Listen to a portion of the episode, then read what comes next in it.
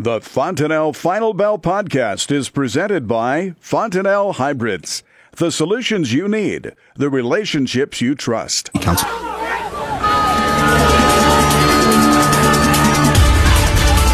Good afternoon. Welcome to the Fontanelle Final Bell here on the Rural Radio Network. I'm Susan Littlefield, where we are being joined on this Friday from Troy Nielson with Smart Yield out of Kearney. Let's dive into we, you and I were talking about this, Troy, before we, we started the Final Bell, looking at some price numbers. And, and it, you are right. It's really interesting. December Kansas City wheat down 37 cents for the week. But we're looking at corn and beans to the upside on crops that haven't even been harvested yet. Right, right. You're exactly right. A couple months ago, we basically harvested wheat in this country, and so we know what those production numbers are. Um, and like you said, uh, Kansas City December's down 37 and a half cents for the week this week. Uh, corn, corn, however, for the uh, week we closed the week today, uh, 367 and a half. That's up two and a half cents for the week. Really minor adjustment in soybeans on the November contract we closed today at 8:45. That's up a penny and a half for the week. So really extremely minor adjustments for for the entire week, and in in fairly um, small ranges for the week as well. So um, row crops, they're kind of in holding patterns yet because we know harvest is just around the corner, uh, and fundamentally we're, we're just looking for confirmation of that those crop sizes at this point. And that confirmation will come as soon as things start to dry out and producers can get into the fields. Yeah, that's right. Um, you know, and there's different crops that you see, um, obviously south and north, but then there's also, you know, the seed corn comes out, um, and some of that's already out, and you get a little bit of a feel for what kind of yields compared to, you know, the last two to three years that those guys have seen. Uh, I think that's where some of the estimates are coming. Uh, right now, uh, by the way, the um, um, USDA um, supply and demand report, crop production report comes out next Wednesday, uh, this coming Wednesday. Uh, on corn, their average estimate is about a one or uh, yeah, it's one seventy seven point six is their average uh, yield estimate. Last month it was one seventy eight point four, so that's a little bit of a reduction that they're anticipating. I think that's adding a little bit of at least underlying support not an up move, obviously, but an underlying support in that market. Um, ending stocks there on corn um, last month. Um, you know, the we're one six or one point six eight billion bushel. They're um, anticipating about a one point six one. So a reduction there in ending stocks. That that's kind of been on the docket here for a few months, looking at ending stocks, anticipating that to um, be smaller moving into the um, into new, new into 2019 with this crop. So I think there's a lot of that going on. There's other issues on the table right now, of course, with with our commodities, and you know, one of them, the big one right now, is weather. Um, this weekend, they're anticipating more moisture coming into that Missouri, into Indiana, and up into Illinois area where they really don't need any more water right now. They've got some rivers up in that northern area that uh, could potentially go over the banks um, as soon as this weekend. But at the same time, um, it's pretty early. It's the first week of September, and if things would clear up and straighten up weather-wise, it may not affect their harvest timing either, nor would it affect the crop potentially. So, but that's something that's being watched very closely. Kind of want to jump back to this report that's coming out next week, and you did mention it uh, uh briefly with the prices. But are we going to see any sort of pressure come Monday's trade, Tuesday's trade as we head into that report? You know, that's a good point. Um, you always have to look at what the funds are doing coming into the report. And are they going to do some position squaring? Um, I would anticipate some position squaring, but we're uh, it's in the middle of the month, the middle of the week. I don't anticipate anything um, um, too crazy to happen um, with position squaring coming into it. Um, and, and most of your commercials, they're they have their positions right now as far as um, what, what they want to have on the books going into that report. So I don't anticipate anything crazy. I think it'll be a fairly quiet um, couple of days before the report, um, and then we'll find out Wednesday what what the uh, USDA is going to print for the month. And I'm sure more excitement will be about when those first combines get in the field and you start to see the trickle in numbers of the estimates and, and the conversations that happen via social media. Yeah, that's really changed. You're absolutely right. Um, we used to get weekly reports and then daily reports, and now it's minute by minute. You know, on Twitter or whatever uh, social media you're looking at, and so um, the, the the yield reports will come in, um, and uh, and obviously that has a huge factor on what what the market bias is at the time. Looking at these ethanol futures, finding support once again for a Friday trade. Yeah, yeah, ethanol. Um, you know, ethanol numbers are strong. Um, they're anticipating coming into 2019 for that to remain strong um, and to have a little bit of a build on ethanol. So, you know, ethanol is, is just a, been a real mainstay here for quite some time um, in these commodities as a demand factor. And I don't anticipate anything going away. The market does anticipate even stronger ethanol use into 2019. Uh, the other factor here domestically is ha- uh, the cattle on feed numbers are strong.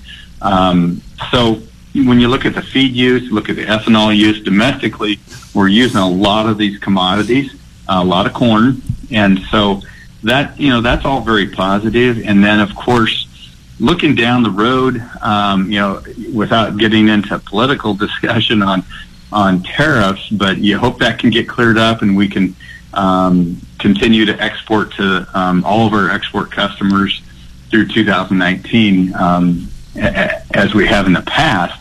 But there's also, you know, you got to look at the U.S. dollar. Our U.S. dollar has been um, pretty much in an uptrend all year, at least since February. And so um, you, you want to keep an eye on what that does after this harvest. It will determine uh, or help determine um, part of the export capabilities there.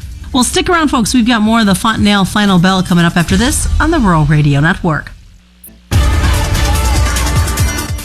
Welcome back to the Fontanelle Final Bell here on the Rural Radio Network. I'm Susan Littlefield. Troy Nielson is joining us with Smart Yield out of Kearney. We're going to continue to take a look at the uh, grain side of the trade.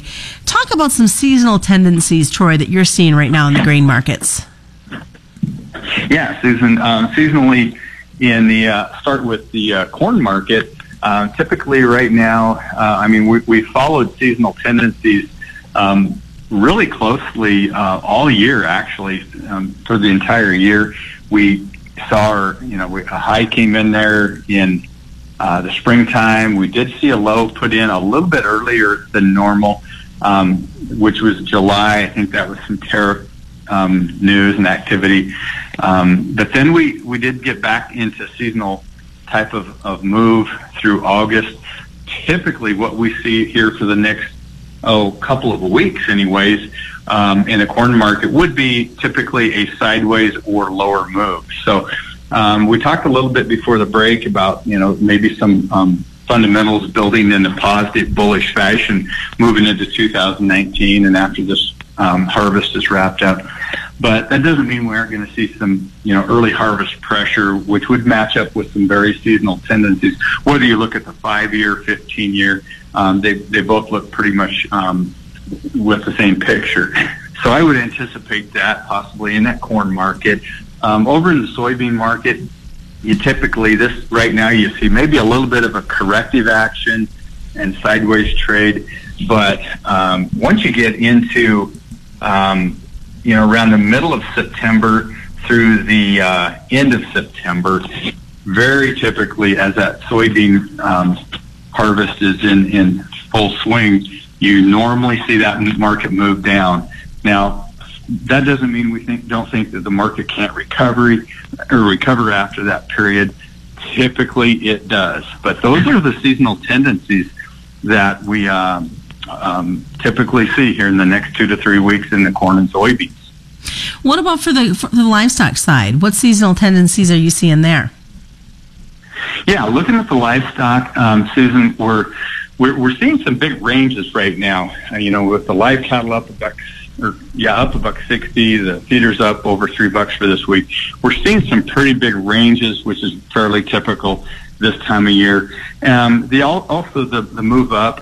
Um, would be anticipated with a seasonal tendency. If you're looking at the five year or 15 year, um, you, you typically see the cattle market move um, a little bit in a choppy sideways pattern until the, about the end of September. So that's what we would anticipate through the mo- most of the month of September is a fairly range bound cattle market. From the 1st of September, though, through um, uh, almost about the third week, sometimes the fourth week of October, you normally and historically have seen some um, moves up in that cattle market. So that that would be the seasonal tendency there in the cattle as well. Well, cattle futures had some weak support going on in the front month early on today.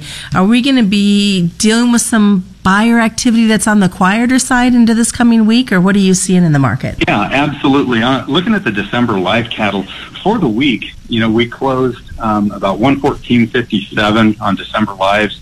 That's up a dollar sixty for the week. If you look over in the feeders, uh, we ended up at 152.67 November. That's up three dollars and sixty-seven cents for the week. Now those sound like, and they are nice moves up and, and, and strong moves. But if you're looking at like that December live, um, back in you know August, we were as high as the 115, and if you back that up even a month to the first part of August, we were in the you know almost hit the 116 level, and so we had a big month or a big week up. We're still off a buck and a half from those highs. So, in my opinion, we're still just challenging the high side of the range right now. Um, technically, I think we're going to start seeing some markets that are getting pretty overbought, uh, which should give some some resistance on the top side of that market. Uh, the same thing in the feeder market. Uh, we we did come off of our, our lows that we had at the end of August. We've moved the, that market up considerably from like that 147 up to the 152 range, but we're still lower than the highs for the year, and we're coming into some overbought and, and more than likely some overhead resistance here in this cattle, these cattle market here uh, very soon. Well, I know we've only got about 35, 40 seconds. Risk management Oh. plans. Now's the time to get in and get them taken care of, correct?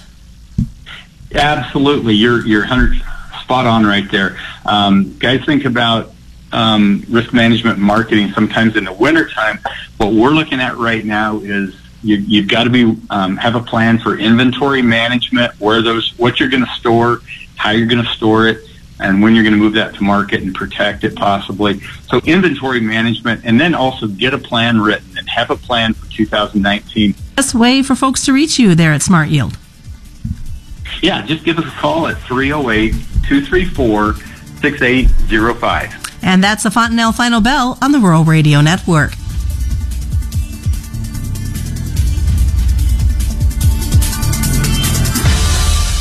You're listening to the Rural Radio Network.